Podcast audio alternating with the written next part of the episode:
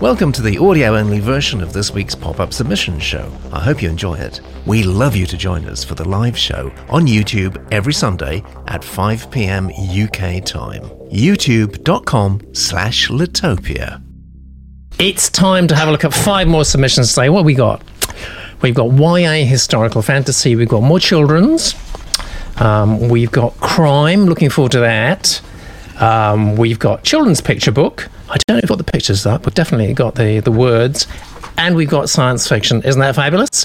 What's even more fabulous is Brian Clegg. He's the man for whom the word brainiac was coined. Popular science writer and broadcaster, and very popular guest on this show. And we've posted from the BBC uh, Daily Losses Pop Ups Gain, the voice that launched a thousand bestsellers. Well, at least one or two. It's Kate Salisbury. Litopians, report to the Genius Room right now. Genius.litopia.com. And that is the fourth and most important, really, ingredient of what's going on here in pop up submissions. This is your first time watching pop up submissions. You will be baffled and bamboozled, but stick with us. Uh, it should be fun. Publishing and writing is part of the entertainment business after all. It's the first of the month. Pinch punch. And that means that the slate is completely cleared. We don't have any cumulative winners so far. The the winner of this show, actually, of course, logically, will be this month's winner so far. And in 30 days' time, we'll find out if they continue to be this month's winner. And if they do, then something rather wonderful will happen to them. With over 100 worldwide number one bestsellers, Head of Zeus is a formidable British based publishing powerhouse. Independent Publisher of the Year, Digital Business of the Year. The awards and tributes keep rolling in. Now, Pop Up Submissions has partnered with Head of Zeus to find tomorrow's best selling authors. Each month's pop up winner will be fast tracked straight to them for their expert consideration. We know writing is never easy, but now Pop Up Submissions makes it easier for you and your work to find a great publishing home. Yeah, we're all very excited about that. Actually, looking forward to, to seeing what that produces. It's really a genuinely new route to publication. And in this day and age, that's exactly what you want uh, if you're an author, of course. Let's have a look at our very first submission. Here we go.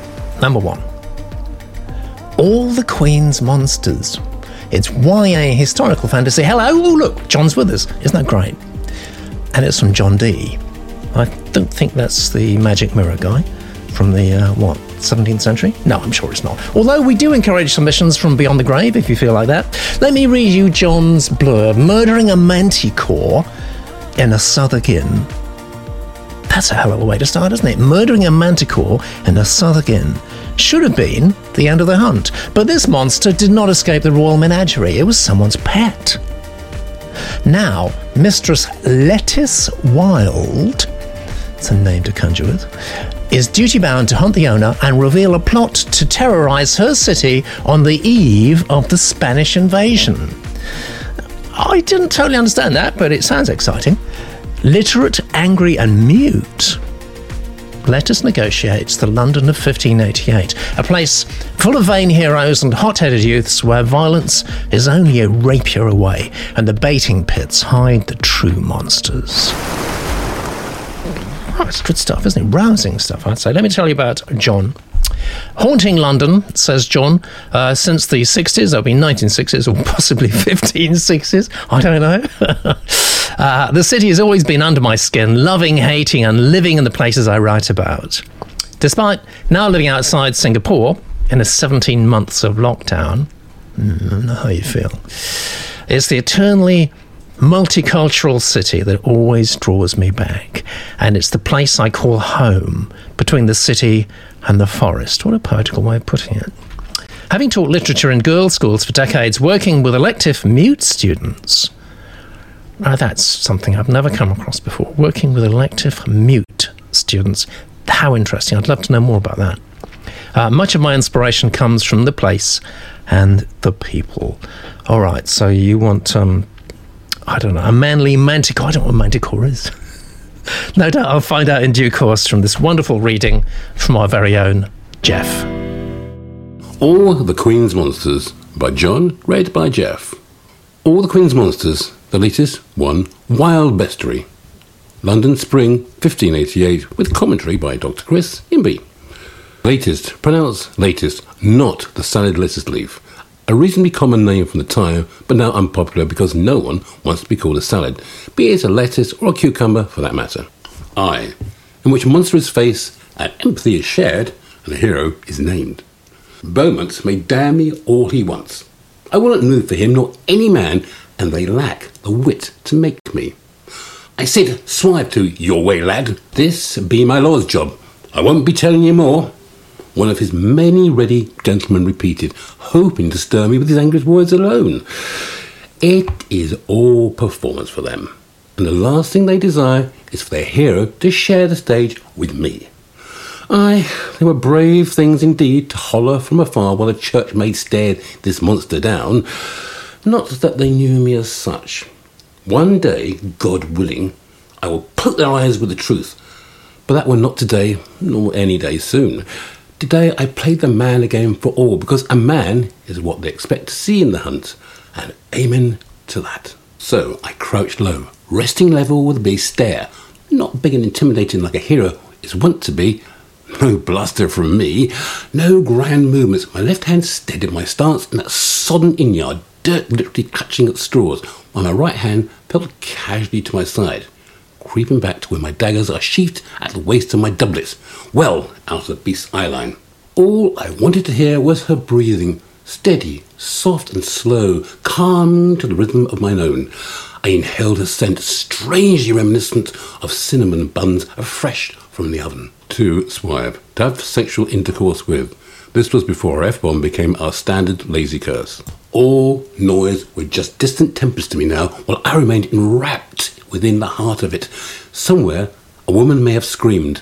Another surely swore about Steeth to Swive, to have sexual intercourse with. This was before F1 became a standard lazy curse. Says or slips, three, or some such at me. They called me whoresome, knave, more all the names their sorry brains could concoct save those that were true to my nature. It matters not. From behind me, Lord Beaumont's whiffler 4 resumed blasting his lungs out, announcing his master's imminent arrival. The saviour of Princess Thingamy of the Indus, brave slayer of the great encyclopedias of the Japans, hero of the...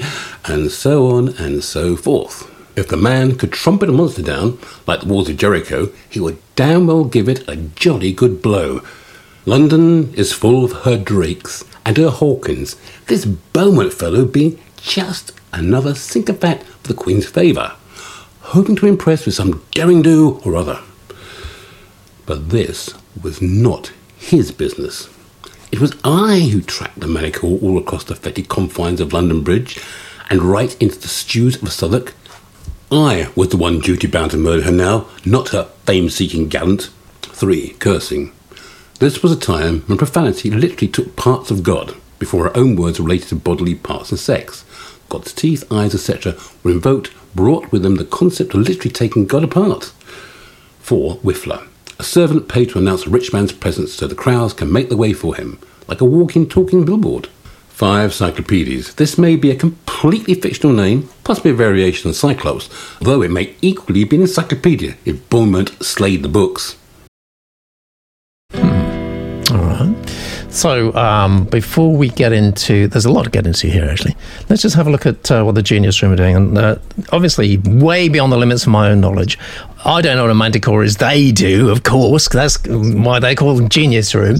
Uh, Katie Allen says it's basically a sphinx, a manticore. Lex says manticore is a lion-like creature with the head of a humanoid, usually a man, often wings, a scorpion-like tail, and which makes sounds like a silver flute. Wow, isn't that amazing?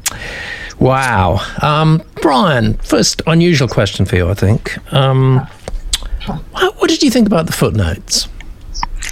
I didn't like them. I'm afraid. Um, One of the, I, I read a lot of, jo- of science fiction. One of the joys of science fiction is you introduce new things, and the reader isn't quite sure what's going on, and they pick it up as they go along, and they got to you know absorb it, get into it. And that the footnotes for me actually took you away from the the flow. Um, Yeah. I, I also felt actually one or two of them were just a little bit too mm, twee almost. The, the it just didn't work for me. I'm afraid the footnotes. Yeah, I was I was wondering about that, but then we got this this note in the chat room um, from at least one one member of the chat room who really does like the footnotes. So I guess they probably polarise people. I, I agree with you about that. Um, let's just while we're talking about footnotes because there is a lot to get into here. Kate, what did you think? About footnotes and specifically, Yeah, um, yeah. it depends on how they're employed. I mean, I think the the footnotes I like best in creative writing in. Uh, well, fiction and non-fiction actually are the humorous ones. Terry Pratchett was a great employer of footnotes, um, usually for comedic effect, and they worked very well for comedic effect. Um, if you've read Adam Kay's memoir, um, this is going to hurt. He uses footnotes in that, and partly for information, where he's explaining what sort of certain medical terms mean, but also for humour. Um, and that's fine. But you, I think you have to be careful how you use them, because too many of them, like Brian says, pull you out of the text. And if you're at this crucial early stage in a novel, when you're trying to get into the world, you're trying to get to grips with the protagonist, with the voice, and all the rest of it, I think you really don't need things at that point to keep pulling you out of the moment. Hmm. Yeah. So, Brian and Kate, can I ask you please to place your votes? Now, you've got to click that little vote button before it actually gets transmitted through to us. Oh, I did click it. That's interesting. Obviously, Um, Did it didn't work. So, oh, yeah, let me just Okay, yeah, it's working working really nicely now. You like obviously Oh, we did uh, you we like did. There yeah you like the Kate a lot. Uh, you like the title a lot, Kate, don't you? Yeah, given that. So, yeah, I, I thought the start. title's great. Yeah. Yeah, uh, Mine Brian, says you, got it. Thanks.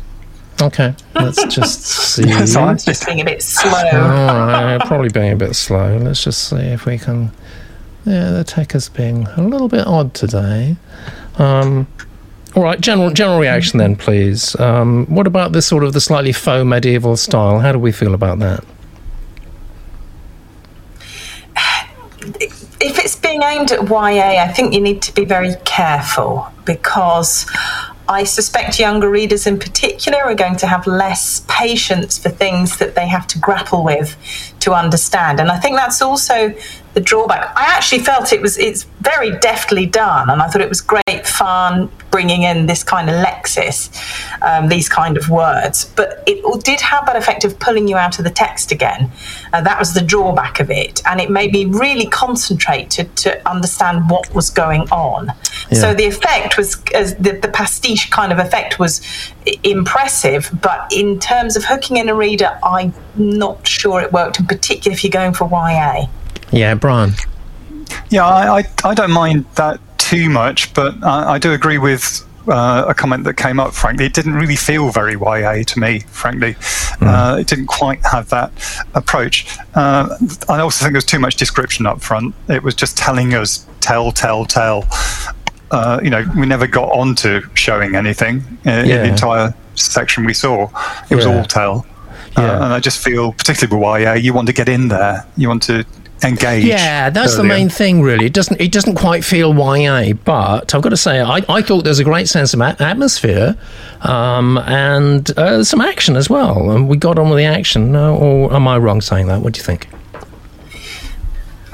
Thought it had lots to like about it actually. I mean there was a definite voice there wasn't it? You, and you Yeah. were getting a sense of the protagonist as a character um, but it, it was was it like clarissa you know that really long and rather rambly novel that's no no tristram shandy. That was what i was thinking of tristram shandy. Yeah, yeah, yeah. sort of long and, and rambling kind of novel that sort of plays with the form and all the rest of it. And again writ, written you know a few hundred years ago um, but again is that a commercial proposition nowadays? Mm, not I sure. wonder. I agree I with, wonder, with Brian, what the yeah. people have said. I, YA. I, actually, I think there's a lot. I think there's a lot you could do with this. I think there's there's some there fun is. ideas there, and there's a sense of fun. Yeah, Definitely. yeah, I think yeah. it just it needs some editing. It, it needs some editing for clarity. Hmm. Um, we perhaps need to dial back the the lexis and the unfamiliar words and so forth a bit more. At least to start with, introduce them more gradually, as Brian was saying, when you like you do with concepts in a science fiction novel, so Yeah. that people can get to grips with it, get to understand it. Then again, I mean, you know, if you, if you think about things like a Clockwork Orange, where there's all this unfamiliar uh, lexis, or, or even train spotting, if you're not a sort of broad kind of, you know, Yeah, neither of us are exactly YA, though, are they? No, exactly. Well, that's the thing, and that's what I was saying about maybe this audience. That's a tricky audience to kind of dish this out to, but it doesn't mean it's not going to work for all audiences, of course. Yeah, yeah, okay. Go on, Brian. I, I- I think the concept had promise. I actually preferred the blurb to the actual text. Um, and the only thing about the blurb that slightly irritated me was where it, it described the uh, protagonist as literate, angry, and mute. And the literate part just felt odd to describe somebody as literate, angry. Yeah, um, it's it's a lot to get your head around in a It's- it's- sentence. It seemed odd in a uh, in a blurb, but that, that interested me more than when we actually got into the writing. Uh, and I think the writing needs to be kind of pulled up to the blurb to get, give it a bit more energy, frankly, Okay. uh, earlier on, particularly I- if it is intended to be YA. I think I think it's a really good attack here, actually, John. I'm talking to you directly now, John. I think it's a really good attack here. Uh, I mean, uh, you you seem wedded to the footnotes, and uh, I, one or two people do seem to like the footnotes. Yeah, they, they do in, in the genius room. I can't I can't gainsay that, but. I think what they do, especially to begin with, is you know you're trying so hard to suck the reader in, to get the reader in, and then suddenly you're saying, "No, wait, stop reading now and read that," and maybe it can work, but it's making it harder for you. It's much making it much. You know, you're setting the bar even higher than it than it normally is for a writer. I, I've said I like the atmosphere. I think there's real atmosphere here. You know this place inside out, and it shows. It's coming through really well. Um, there's there's a there's an urgency to the writing that I like as well. I think we know we are getting in there. There's real attack. For me, the biggest problem at the moment would be the what I called earlier the faux medieval style. And this is always a very difficult thing for a writer because you know you want to create, um, you know, you want to be you have a, degree of ver- verisimilitude to to the period you're talking about. Obviously, they're not going to be speaking in contemporary English, but by the same token, you've got to communicate with the reader. So I think I think there's a very very fine balance there. And my feeling, for what it's worth, there are lots of ways to to, to address this problem to answer it. My feeling, for what it's worth, is let let that be expressed in dialogue that goes on between our protagonists and third parties. But as far as the internal stuff is concerned, the stuff that's you know that's going back to the reader, basically drop it. Basically, talk talk to the reader in their language. You might be interested. I don't know if Kate's come across this because she does a lot of uh, library work as well with young children. You might be interested in somebody who does write about this period quite a lot, uh, very well actually. Kevin Crossley Holland. You come across him at all?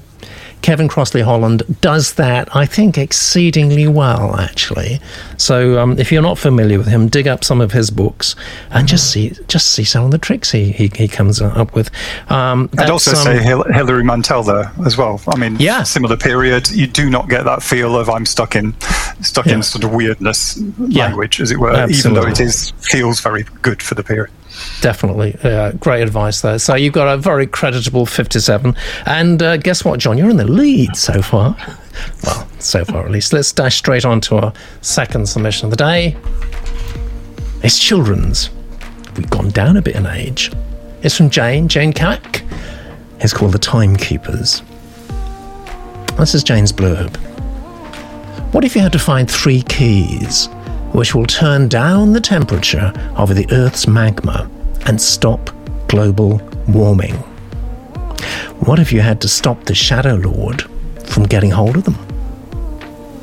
An adventure story like a computer game, a story of teenagers who feel marginalized and alone. Most of all, it's about friendship. Let me tell everyone, everyone about you, James. Your moment in the sun. Cringe. I can feel you cringing. Uh, I completed the two year diploma in creative writing at Oxford University. in 2015. In 2016, I was one of five writers shortlisted for the Daily Mail First Novel Competition. Congratulations. Um, lots of uh, competition for that, so you did extremely well to do that. My short story, The Girl in the Doorway, was published as part of the Rubery Book Short Story Award, and my short story, The Glass Kitchen, won the 2018 Mogford Prize.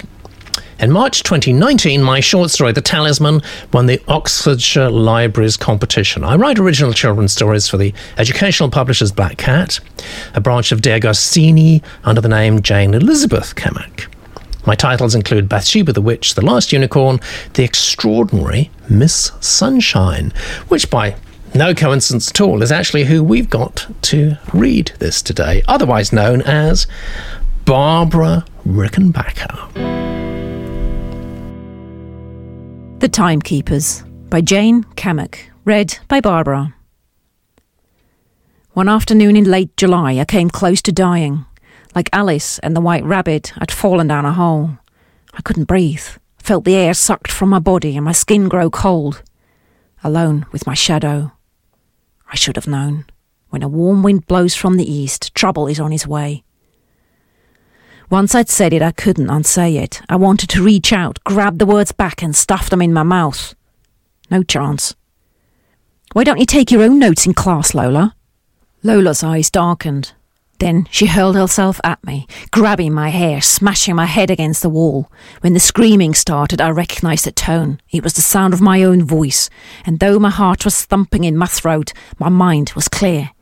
Kicking Lola in the shins, I pushed myself free and ran. I spent the weekend in a fog of panic. Fear made my eyeballs hot. No one stood up to those girls and lived. You're an idiot, I kept muttering to myself. For months I'd given them my notes, but I was sick of it. Stupid to worry over something trivial when there was a guy sleeping in the park. I saw him on my way home from school, settling down for the night, stuffing balls of newspapers into his coat. It bothered me. I wonder what had happened in his life. Maybe when he was young, someone had snatched his copybook and hung him on the coat hooks. Secondary school was a tense place to hang out. Change like a wave had washed over everyone in year eight. Schoolwork was the easy bit. Friendships was a different bag of worms.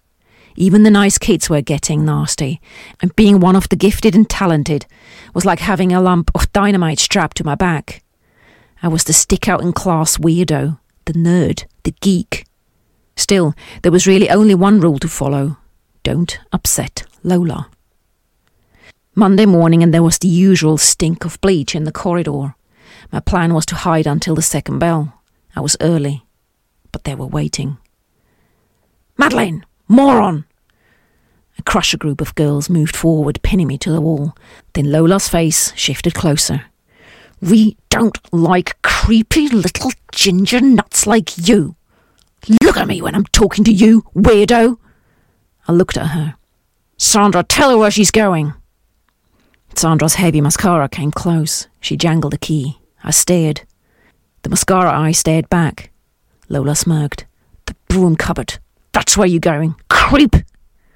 I groaned. Darkness and small places. My worst nightmare. And before they could grab my arms, I curled my fist and swung, hitting Lola's spongy nose. A bark of surprise ended in a shriek. Blood smeared her pointy teeth and dripped onto her shoes. Her gormless mates ran for the teacher. This isn't like you. The head teacher was flicking her pen between her fingers, waiting for me to speak. I wanted to tell her what Lola and her gang did to kids, but then I'd be a snitch. Things would slide up a notch, and I knew what they were capable of. So I kept my lips pressed tight. What did Lola say to make you hit her? Silence. If you don't tell me what's going on, I can't help. She pulled the heavy framed glasses from her face and leaned forward. It was a disagreement. About? Oh, something and nothing. Tell me. My eyes moved to the window, framing the trees in the background. It reminded me of a painting, Claude Monet, An Orchard in Spring. My eyes swung from the window to the head teacher. It was, oh, just a disagreement over the precise date William Shakespeare was born. The head teacher shook her head. You're a clever girl, and everyone can make a mistake.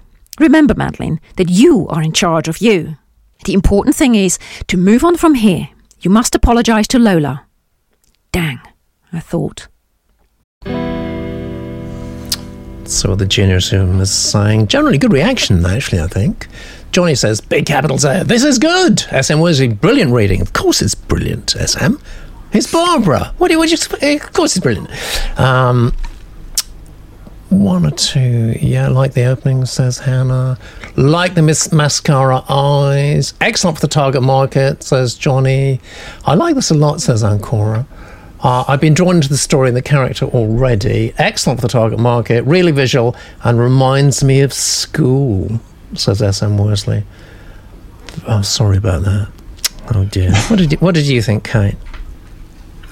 Yeah, I I like the premise. Um, I thought that was a good idea.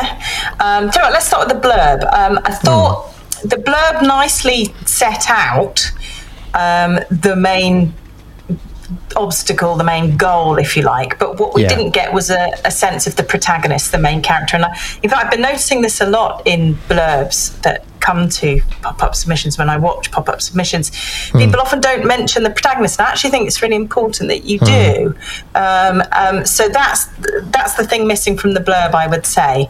Um, but Yeah. I, but I quite like the use of the sort of rhetorical questions, and, and it certainly was very clear about these are the two problems that need to be solved. So that that's pretty good. Um, the title, I think you're going to have to change that because it's a Marvel thing.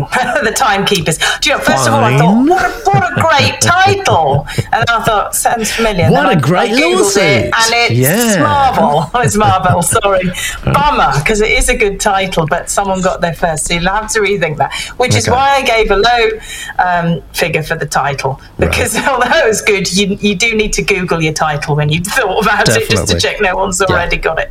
Yeah, Um. Uh, but in general, I thought it, it had the right feeling for upper middle grade to me. Um, the, the language was about right. It, it was hitting the target demographic quite nicely. Um, the opening sort of paragraph, like a mini prologue, I, I quite liked, but felt it needed to be rejigged a bit because the Alice in Wonderland um, and then the Warm Wind a Joanne Harris book that's all about winds kind of blowing trouble in and stuff. And I was getting like yeah. Lewis Carroll and Joanne Harris vibes. But I think you could use that. I mean, you know, you could start with something like the day I nearly died. Yeah. I should have realised because a warm wind was coming in, and they always bring trouble. You know, you could Yeah. kind of do it something like that. But anyway, but it, but I thought the idea was nice, and I thought finally, what what I would say is just just the, the thing that slightly bothered me about this was that it was like watching the highlights of a, a football game or some other sports game because there's like a lot of disconnected dramatic moments but it, but I actually felt that they needed to be connected together, and possibly hmm. one way of doing that would be starting in a slightly different place. So hmm. don't start and then go, and then the weekend came, and I hung around and worried about it for a bit, and then you know, in a way, I would start with being threatened with the cupboard. And then maybe you could go to the teacher or maybe not. But it sort of felt like we're watching the highlights reel, but there needs to be a little bit more joining it up so I can get uh, a, a better sense of, of, um, of immersion, I think, in it. But actually, I, I thought there's a, a lot to like about this. Very promising. Good. Excellent. Fantastic. That's good to know. Brian? Yeah, I, I liked it too. I think I agreed with some people um, in the chat room or whatever that um, it felt to me like young, young adult rather than ch- I think of children as being a younger, you know, like an eight-year-old's book, uh, and it didn't feel like that. Uh, I mean, they said it said year eight, which I think is borderline young adult these days. Because Yeah. people always read a book two years older than they actually are, kind of thing. Yeah. Um, but I, I did like I like the premise. Um, uh, I, I like the blurb. Um, I think the only thing I felt was that opening to me could have been any school story. It had no connection to the hmm. actual main themes, and I would hmm. have liked just some hint of the main hmm. themes coming in, so that it kind of draws me in, and, and I'm looking forwards. So I, Yeah. I'm not just focused on the now and this little bit of school story bit. I want to see some hint of the future. All right, there was the nearly died, but Yeah. something that's connected to the main themes, if possible, coming in relatively early. It is a set piece, actually, the opening. It's a bit of a trope. Where it, you know, it's not exactly original. We have been there before, but it's, it's done very well. Mm, um, yeah. Jane does it really well, and we're with her. And you know, I mean, Barbara, who actually narrated it, says, "I really like this. I like the narrator. That's the protagonist. Uh, good portrayal of emotion. So it's always interesting to hear, you know, how the person who reads it feels about it because they get get right inside it." Um, what about the the bigger idea? Still with you, Brian, because you're our science maven. So, what if you had to find three keys which will turn down the temperature of the Earth's magma and stop global warming? What do you think about that? Well, I mean, uh, I don't think we're really talking about science here. Uh, this feels more like fantasy as a concept than science, frankly. Uh, so I'm not too worried about that. Is there a difference? But, but, it did. Uh, yes. Oh, okay. Damon Knight claimed there wasn't any difference between science fiction and science and fantasy, but there is a difference. Okay, um, just checking. And, uh, so I wouldn't worry too much about that. But you know, I, the big ideas, They're ones that you, you, you want something chunky to get your your teeth into, and you're feeling there's something big going to happen, which is good. Yeah, good. All right. Um, I think it's really well done. I'm not I'm not wildly keen, Jane, really, on, on the big idea, to be honest, commercially. Um, I just, you know, I always try to imagine myself picking the phone up, speaking to a publisher, saying, I've got this amazing new idea by Jane Kamek, and it's, and it just, I don't know, it just falls a little bit flat. I need something just that little bit more original.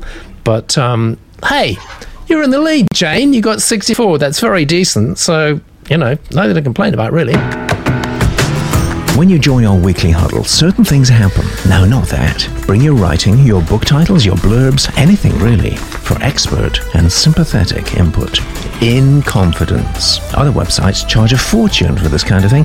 In Litopia, the oldest community for writers on the net, is included in your modest subscription. Litopia, we're here for you.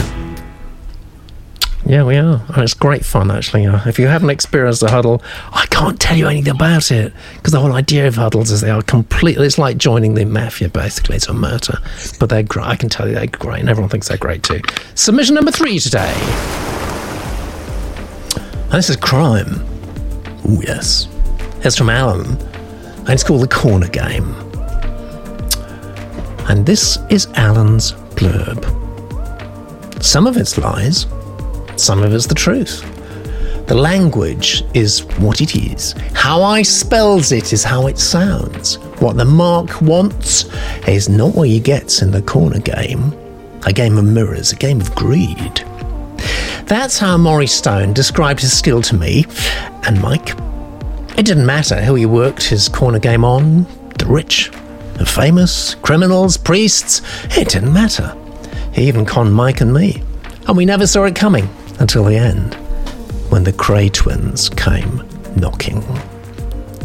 And just for those non UK viewers, we've got lots of them.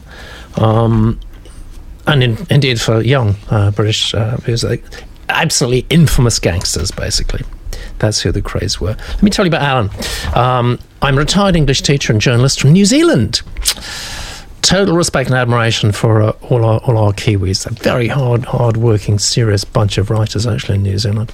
I've travelled extensively and have written and published newspaper features, flash fiction, poems, short stories, tramping books I want to know what that is. What's a tramping book? I haven't come across that. That's a new genre. And one act plays. I worked in London as a freelance journalist.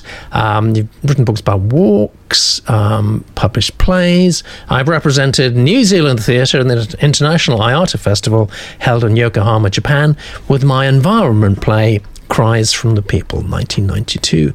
Vengeance is Mine Alone is my first novel.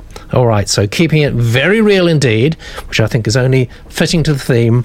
This is a reading from Kay. The Corner Game by Alan Williamson, read by Kay. Prologue. Some of it is lies, some of it is truth. The language is what it is. How I spells it is how it sounds. What the mark wants is not what he gets in the corner game. A game of mirrors, a game of greed. That's how Maury Stone described his skill to me and Mike.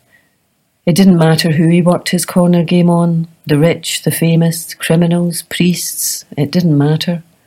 He even conned Mike and me, and we never saw it coming until the end when the Kray twins came knocking. Chapter 1 Mike and Harry. In the beginning, me and Mike met up at City Lit, a hub for those that yearn to learn creativity. The smog stained grey facade of this venerable learning establishment was situated just off Covent Garden. It had opened its doors initially offering treatment for the deaf and the stutterers after the First World War. Eventually, they allowed in the artistically hopeless, hopeful, and occasionally talented writers and artists of all sorts of genre, and I use the word genre loosely. It was one month before Christmas 1975 when I entered those austere walls with a desire to write and consequently met Mike. He was a handsome bugger, blond with grey blue eyes, and on first looks you'd take him as German. But when he opened his mouth, it was pure Cockney.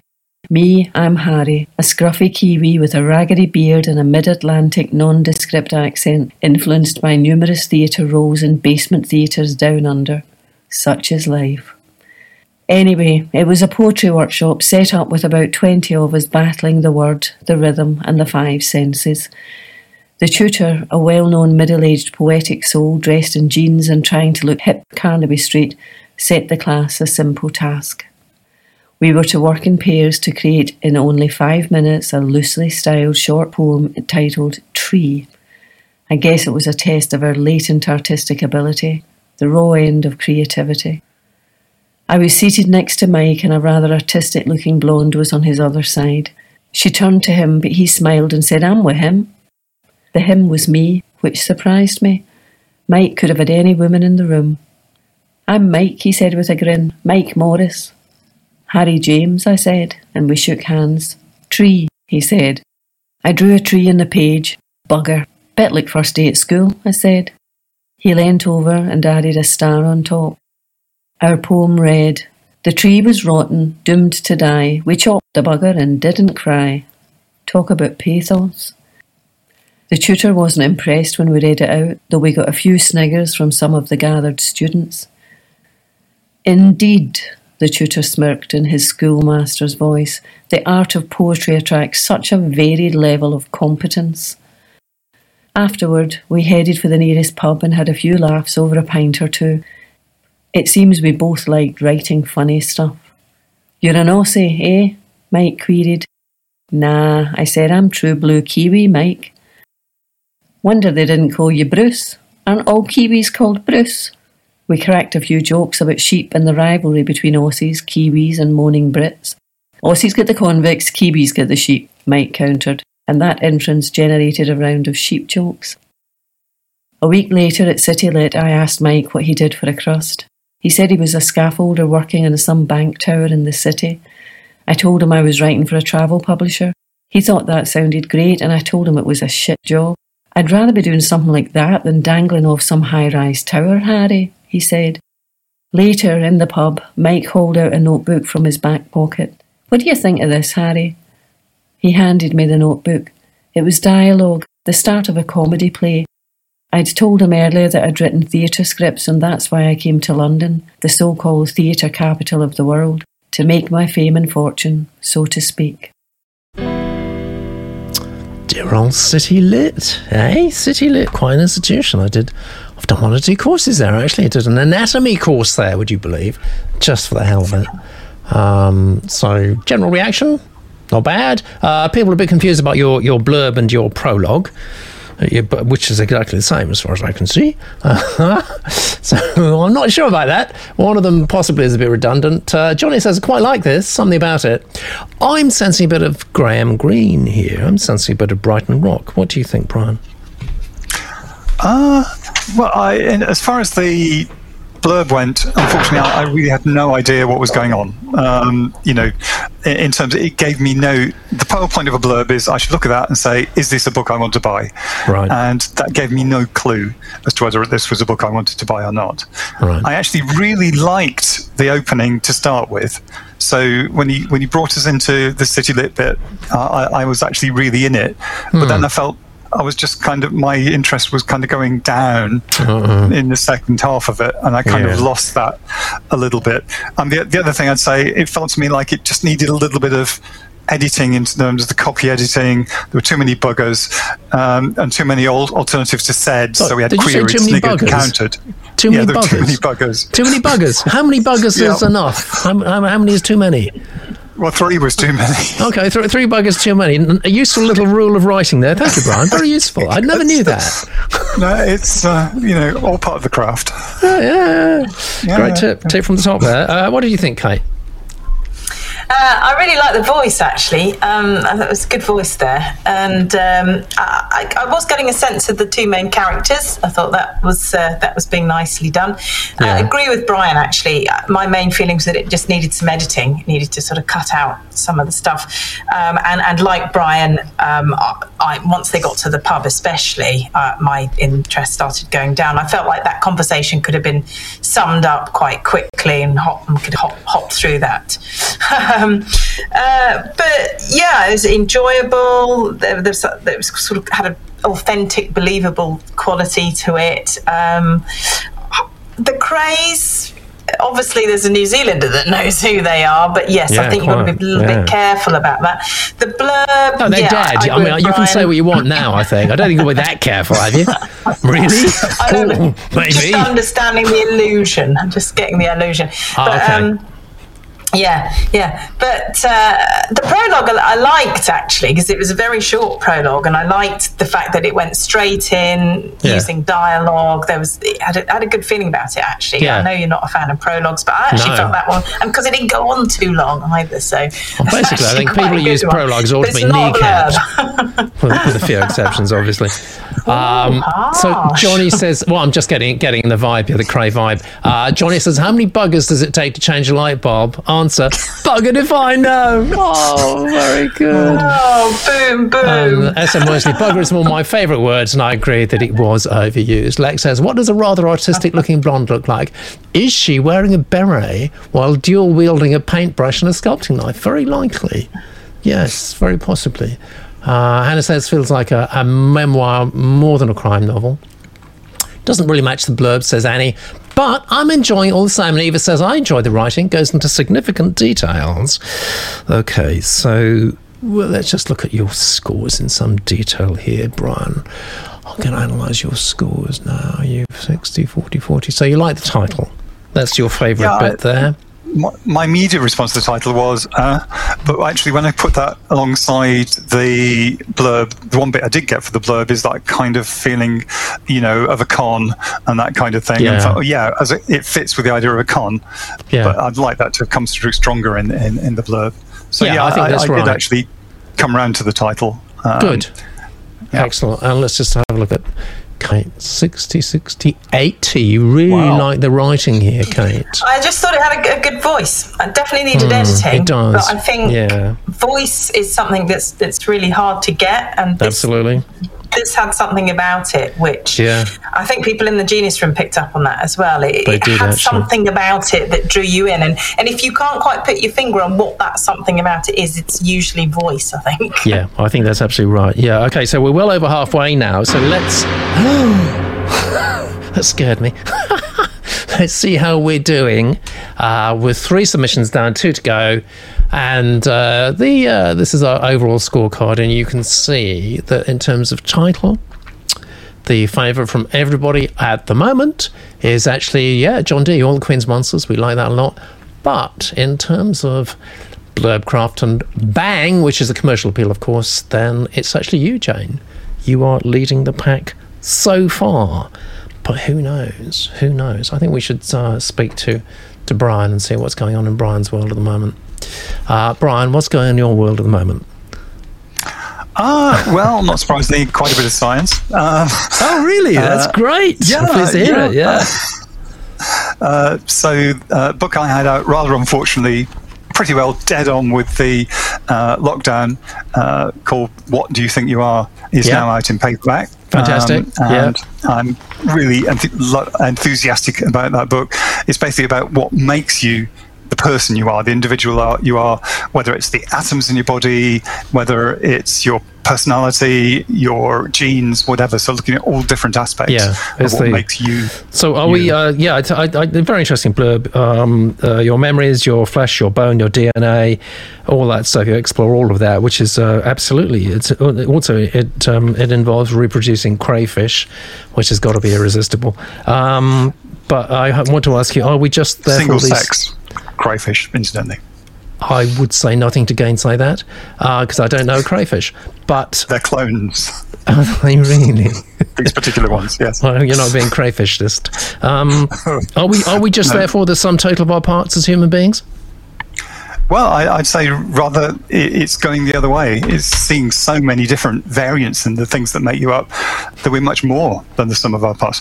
Uh, so if you look at just something like the atoms in your body, I mean, it's quite interesting. Um, and in fact, uh, we can have fun sort of saying, you know, uh, how, how much uh, is uh, are the atoms in your body worth? If you, you sum it up, you're worth about hundred pounds in terms of the actual uh, materials in your body. Uh, but Thank obviously, you. it's much more than that. That's good that to know. uh, and it's, it, I, I just really enjoyed building on the different things. I think part of it is, you know, you got the things like the BBC program. Um, Who do you think you are? Which is about family trees, and that's my starting point. Is basically to say family trees are a really boring way of saying where, who you are, where did you come from. There's so much more to look at. Yeah. Okay. So I'm going to have to ask you about the whole um, COVID thing. Are you happy with the way it's been handled here in the UK? Obviously. Well, I, I think I would basically say that most people, you know, the, the vaccine rollout has been handled very well. There's been an awful lot of the stuff that hasn't.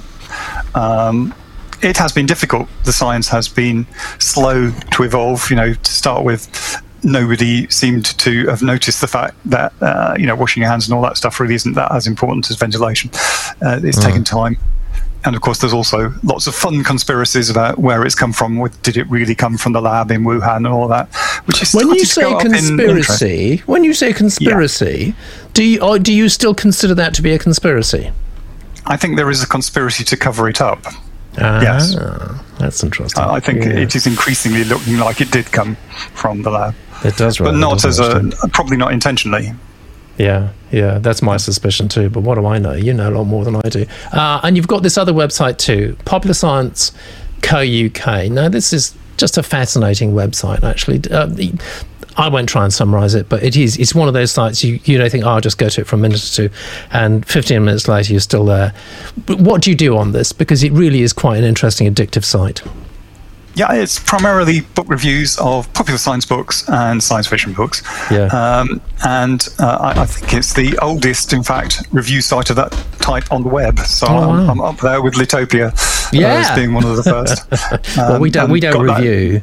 We don't. We don't. We don't do reviews. We leave that to you. But it is fascinating, actually. No, I just. I love that. I don't know why there aren't more in a way because you know you've got you've got the this whole great behemoth that is Amazon and all the reviews there, but actually curated stuff. I get one or two newsletters from people, and hmm. monthly, and in, because I, I know them and I like them, almost all the time I will buy one book on the list usually because it's personally you know recommended to me. I like that, and I just wonder if we're not missing a trick in, in terms of book sales. Um, you know, it's, it's personal recommendation that counts for so much. It always used to in the old days, didn't hmm. it? When when we had had books were physical things. No, that's an aubergine, but you know what I mean. Yeah, absolutely. Uh, yeah. Sorry. I'm- I tickle your fancy of my aubergine. oh, maybe we should.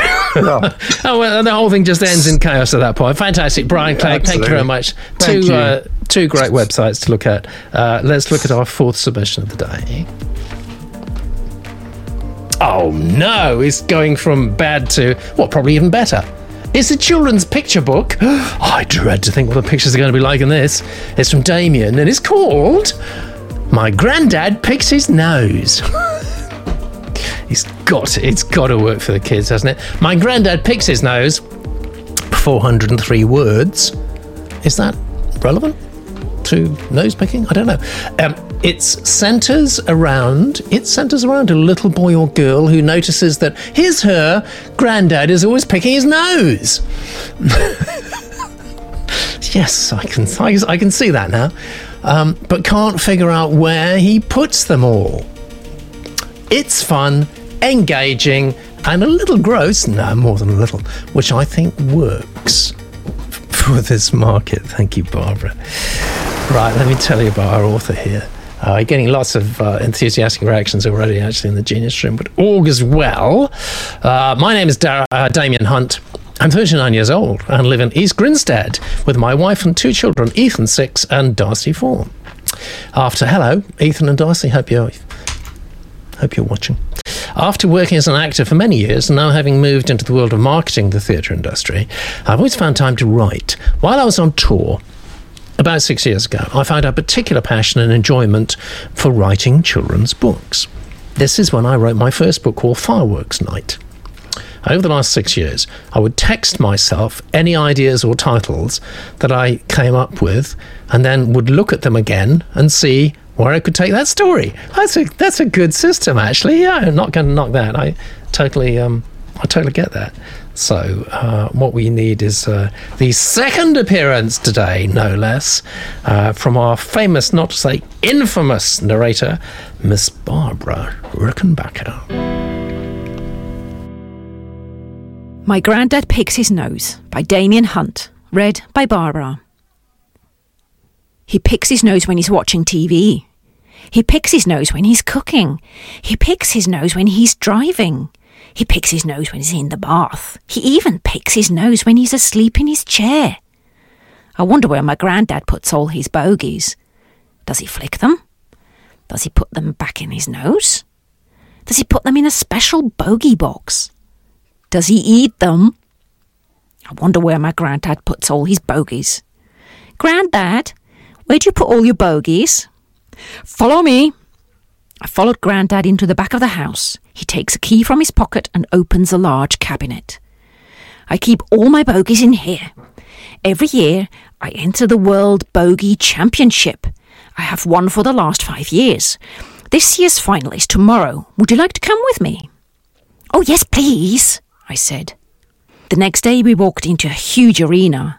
There were hundreds of people from all over the world showing off their bogies, hoping to win a trophy. There were competitions for the hairiest bogey, the most colourful bogey, the biggest bogey, and the bogey that most looked like an animal. Please, can everyone who is in the final of this year's Super Duper Bogey Championship make their way to the main stage? Let's go, Grandad said. Grandad and I stood on stage ready to show the judges his bogey. Oh no, Grandad said. I've dropped my bogey somewhere. You're going to have to enter instead of me. I can't. I don't have a bogey ready, I said. We're going to have to pull one out now. I put my finger in my nose and pushed and pulled until one popped out. Got it, I said. Great. Put it on the stand next to number six. The judges walked down the tables and looked at all the bogies. After a few minutes, one of the judges said, The winner of this year's Super Duper Bogey Championship is. Number six. We won, Grandad! Congratulations! That bogey really is the biggest, hairiest, most colourful bogey I have ever seen. It even looks like a dinosaur. My trophy and winning bogey now live in Grandad's cupboard. I've also started to collect my own bogies for next year's competition. I can't wait. So, a predictably uh, interesting reaction there from the Genius Room. Um, um, um, um, um, Eva says, Love this, and I'm a senior citizen. Not exactly target uh, age group, but you know, I mean, uh, second childhood probably. Um, Dick and Tom and the Shouting Bogey game was super popular. Never heard of that, but that's interesting. Not COVID suitable, says SF. Absolutely not. Uh, Annie, yuck. Great for kids, says Ancora. Bogey Championship, says Hannah. Brilliant, though. Yucky concept.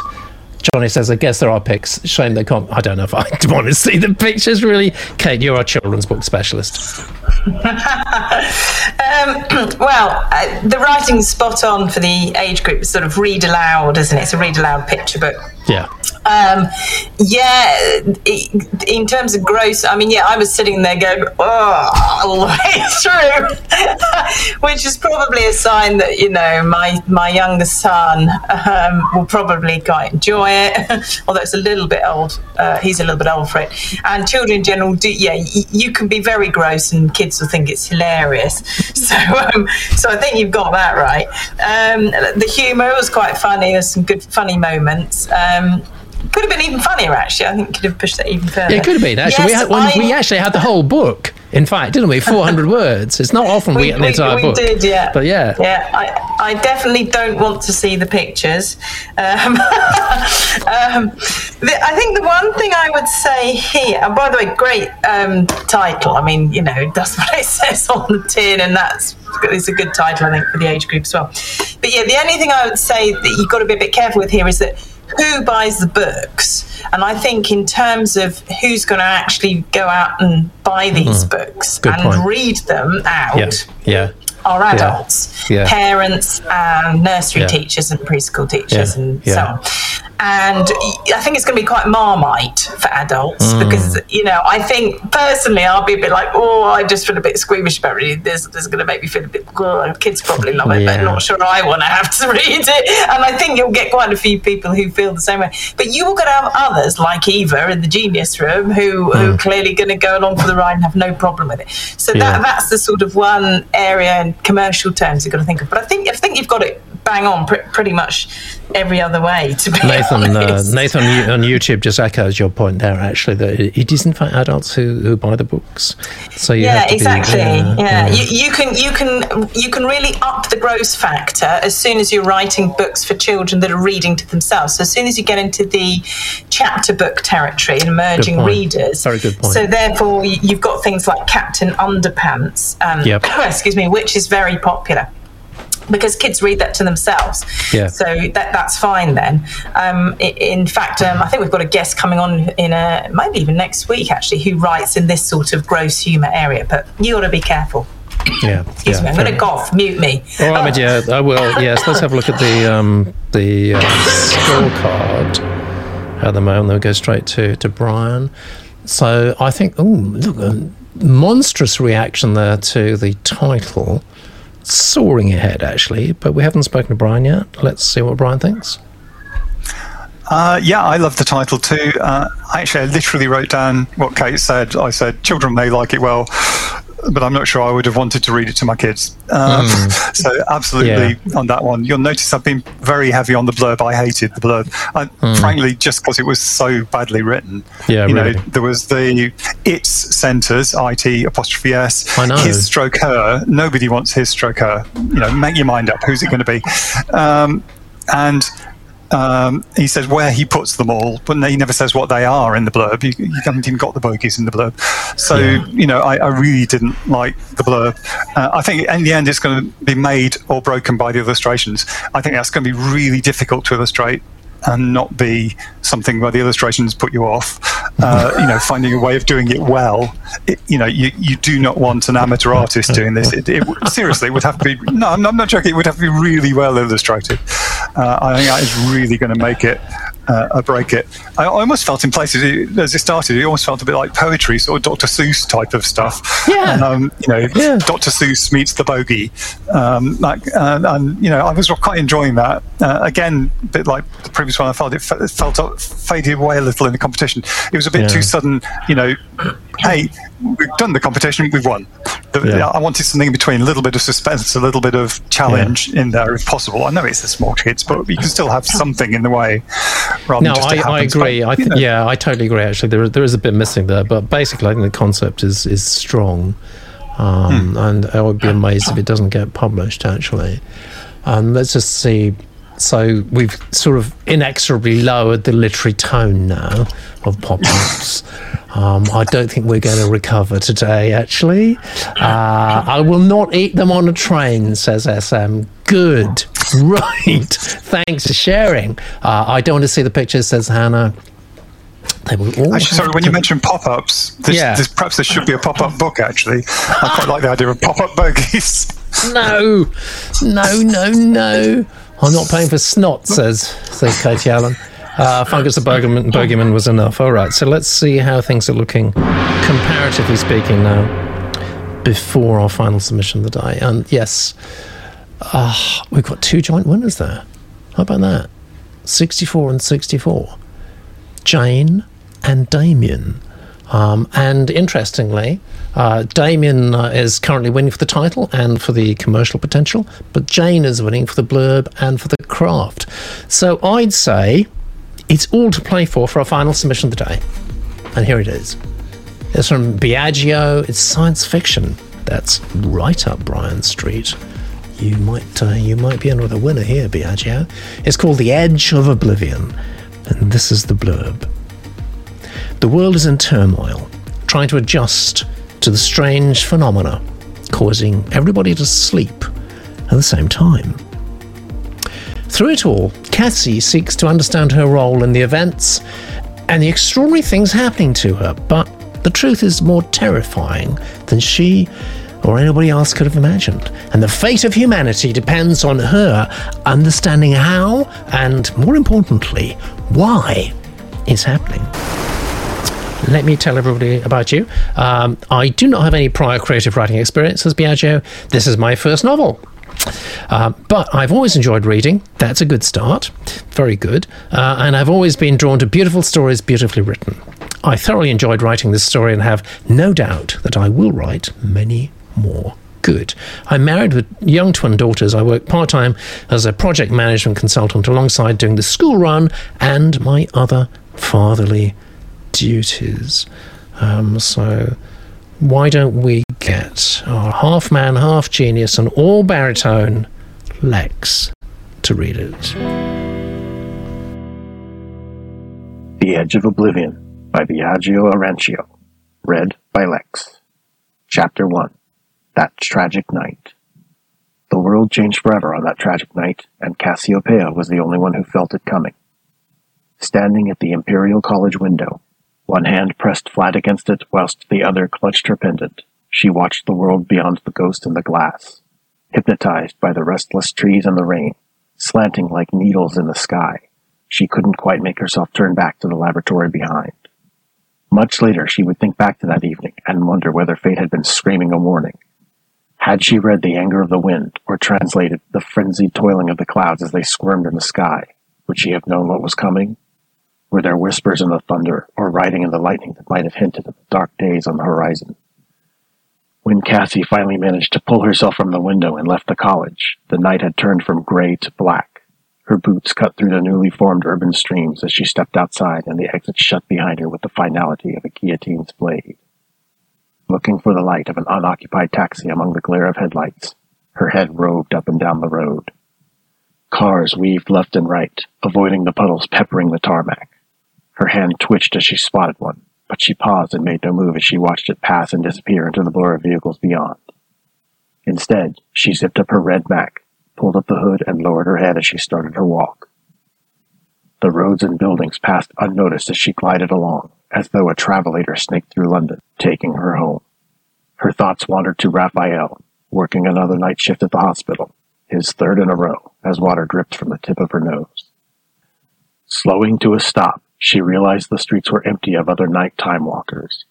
As the cold evening pressed in on her legs, wet trousers clinging stubbornly to skin, there was a growing sense of being watched. About to find her phone to call Raphael, her hand froze as a scream cut through the wind and rain, piercing her heart. Her hand whipped around to the recesses of the side street behind. Squinting into the shadows, eyes struggling to forget the orange glow of the streetlights, each beat of her heart was louder than the last. At the boundary where the light from the busy road met the darkness of the side street, her eyes adjusted around movement. A lady being dragged into the shadows by two men, one of their hands clamped across her mouth. There was terror in those eyes before they were swallowed by the night. Time recoiled from that apparition, and everything slowed. The sounds of traffic stretched to nothing, even as the drops of rain suspended in the air faded to black. The stillness in between each beat of her heart grew until that too stopped. She was blind, cocooned in a memory. Yet in that void there was breathing. It was coming closer, the chill of its rancid warmth on her neck strengthening with each exhale. the fine hairs on her skin yielding to its malicious promise. A hand, rough and stiff, suddenly on her mouth, iron fingers trying to pierce her cheeks, stopping the scream before it could form. Then in that lightless ruin there were his words, through the reek of tobacco and baleful rapture, whispered into her ear. I'm having you. The world reappeared in a blink, noise and light rushing into the void, filling it once more with the present. A viscous sheen of sweat prickled her forehead, thicker than the rain trickling from her hair. Help. Her mouth formed the word, but no sound arrived. Her head swung one way and the other, trying to voice the plea, to share the burden of responsibility so suddenly thrust upon her. Help! Coarse, but finally audible, the volume grew with each repeat towards an elongated crescendo. Somebody help! But there was nobody around. Uh oh. It's one of those situations. Uh, Johnny likes atmosphere and he's great. Okay, love the voice. And Cora, lovely writing. I'd read on. Great reading too, Lex. And um, I had roved up and down the road, beware the independent body part trap. Very true. It kind of spoils the uh, the uh, setting, doesn't sometimes? Very kinesthetic, says SM. Uh, okay, enjoying this writing the most tonight. The most. Hollywood voice, says Barbara. Eva, writing is good. What do you think, Kate? Uh, I thought the writing was beautiful. Um, to start with, well, in fact, it was beautiful throughout, but there were so many adjectives and and so many sort of lyrical descriptions that I actually started to get a bit lost with Yeah. what was going on. So what I would say was yes, the writing is gorgeous, but you you need to say a bit more with fewer words. You need to just be a little bit um, tough with the old editing pen. Just cross. Yeah. Some there's so many gorgeous words, um, although not always quite. Like for example, we had puddles peppered, which is sort of quite a nice alliteration of stuff. But I wouldn't say puddles pepper a road because that sounds like a dry thing, small thing, but little things like this. Puddle, maybe stippled would be a better word, for example. But hmm. to be honest, it's a little bit overwritten. But, but very beautiful. So just need to rein that in a little bit more, I would say, because the problem is you you get a bit lost in terms of following the narrative, following the story, and also I, w- I was getting very sort of caught up by all this um, flowing description, such that I really had very little sense of the protagonist. Really, the detail about Raphael working late that was quite nice, and I kind of felt like I wanted a bit more of that. You know, a bit more about the protagonist's personal life, a little bit of her inner um, journey, if you like. Um, before suddenly we're. I like that we got on the action quickly, but we did need to get inside her head a bit more. Something that kind of makes her a bit less generic as a character. So it's something that we can cling on to. Um, in terms of the other um, aspects of what we're marking. Um, I, I liked the title. Thought the title was good. Um, the blurb was- just a bit too generic. I, f- I felt we, we could have done with a little bit more detail. What what is it about this that's different from other kind of fantasy novels? You know, it was Yeah. very sort of broad. Well, the- you know, I mean, think the- we the big a little bit more to idea- hook us. This, that's the thing that I was talking about. The big idea is the sleep. The sleep. Now, Mm, that's good. I mean, uh, it is good. I mean, I, but has it, has it been done before? Does anyone know? Do you know? Maybe the Genius Room. I mean, surely it, it, it's such a It big idea. It turns must have been. up. I've just read, in fact, a book by a former Litopian, Oh. um, in which the main theme is the majority of the population being asleep most of the time. Uh, Oh, admittedly, they Jamie do wake up. isn't it? It's Jamie, It is, isn't it? it is. Yeah. They do. Yeah. They wake up occasionally, uh, but interestingly, with that, the by far the most interesting character is somebody who's awake all the time, Yeah. uh, where most people aren't. That, Yeah. that character shines through when they're the one that's awake. So. I, I think this it sounds different enough because that's an intentional thing in Jamie's book that's been done for some obscure reason to, uh, to, to avoid using resources and stuff. Um, Yeah. And this sounds like it's not. But certainly you have to you have to be careful with, with science fiction that you're not treading too far down an existing theme. Yeah, what do we think I about um, the uh, one or two people have said overwritten? I think yes, that's pretty much what you were saying, Kate. That it's really hard, actually, isn't it, as a writer to because you know you you go over it and you go over it and you go over it again and you just add little bits and pieces here and you think you're you're doing great things and then someone says that's overwritten. You go, mm, what do you mean? What do you mean? We, we love words, don't we? We love words. And this, this writer, particularly, you could feel that, that love of words coming through. Yeah. And when you love words, you just want to put loads in. And there were some really nice rhythms to it, and there was alliteration, which was great but when you're telling a story and you need to hook people on those first couple of pages, yeah. I think the problem with loving the words and trying to include them all is that you can then get in the way of the other aspects that are important to interest yeah. people, which is the character. How vividly are you presenting yeah. the character? And you know where's where's the story going? What's the hook? Yeah, yeah, I agree. Baleful Rapture kind of stuck in my craw a little bit there. Baleful Rapture. I can't imagine what that is really. Um, just looks. Uh, any, anything uh, further to say on this, Brian, while we look at your scoring? Oh, oh you think well, it's got lots of commercial potential here, don't you? I, I, I, like the yeah. the feel of it very yeah. much. Uh, I absolutely agree about the, the overwriting. I, I put the writings trying too hard. That it, it's just doing too much uh, when I, you know, it does need paring back. Definitely, I would mm. absolutely agree with Kate on that. Um, I felt that you know the title actually to me sounded a bit generic as a title. I've seen lots of titles like that. In fact, there may even be a 1950s book that has a very similar title. I have this yeah, feeling. Um, so I, I, think the title could do with a little bit of work. Uh, but yeah, I, I, just you know, I, I, like the atmosphere of it. I, I again agree with Kate that I, I, would like to have felt a little bit more of the character. In fact, originally, mm. the first few lines, I thought it was going to be young adult science fiction, the way it felt the way the character's internal uh, uh, monologue was going. Uh, but then it seemed as it went, it was getting more adult. So I wasn't totally sure whether I was in a young adult book or an adult book by the time we got to the end. Yeah. Um, yeah. So thinking a little bit more about that character, filling in a bit about that, you know, her background mentally for the writer to then make it come through in that those first few pages, I think would be really helpful. Fair enough. That's great. Um, okay, so now we uh, hopefully everyone's pressed their voting buttons and the vote. You know, so I have to explain the vote goes up and down too sometimes. That's not people changing their vote necessarily. What happens is the is just more people vote in the chat room, and if you get more people voting later who vote lower, then obviously the average number is going to drop uh, proportionately. So thank you, Brian. Thank you, Kate. We now finally are going to see. Uh, how it how it's all crumbled today, how that cookie has actually crumbled.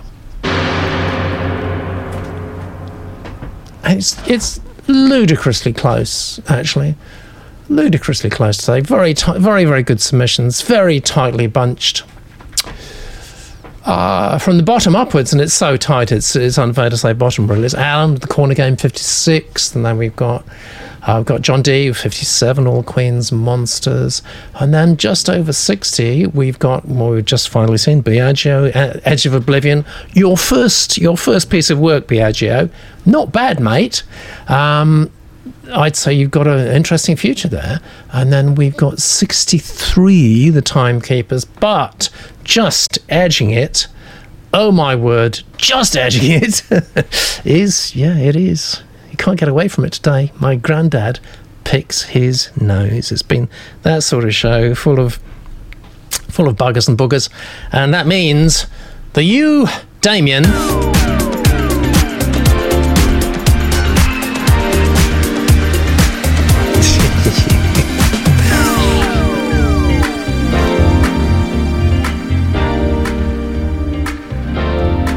well, there we are. Never thought we'd uh, we'd have a show winner with a title like that, but we do, and we're proud of it. And who knows, um, you might possibly be. It's good. It's a good score. You might possibly be our monthly winner. In which case, it's quite likely that bigger and better things will be in store for you and your 403 words as they exist at the moment. Uh, that's I could go on all day, but we've got to stop now because we've done our five submissions. We will be back next Sunday. Um, before that, I just want to say thank you so much to everyone behind the scenes who makes pop ups possible. Wouldn't you know who you are? It would not be possible without lots and lots of hard work from the whole team. But most of all, I don't always say this, but I ought to really every day, every every Sunday. Thank you, writers, for doing what you do. It's really not an easy job. It's not a, an easy vocation. It's not very much appreciated, actually, outside of the very narrow publishing industry that we work in. But you know what? What would the world be like without writers? not really worth living in at all. So thank you for doing what you do. Thank you for sending in your manuscripts to pop up submissions. And guys, we'll see you same time next week.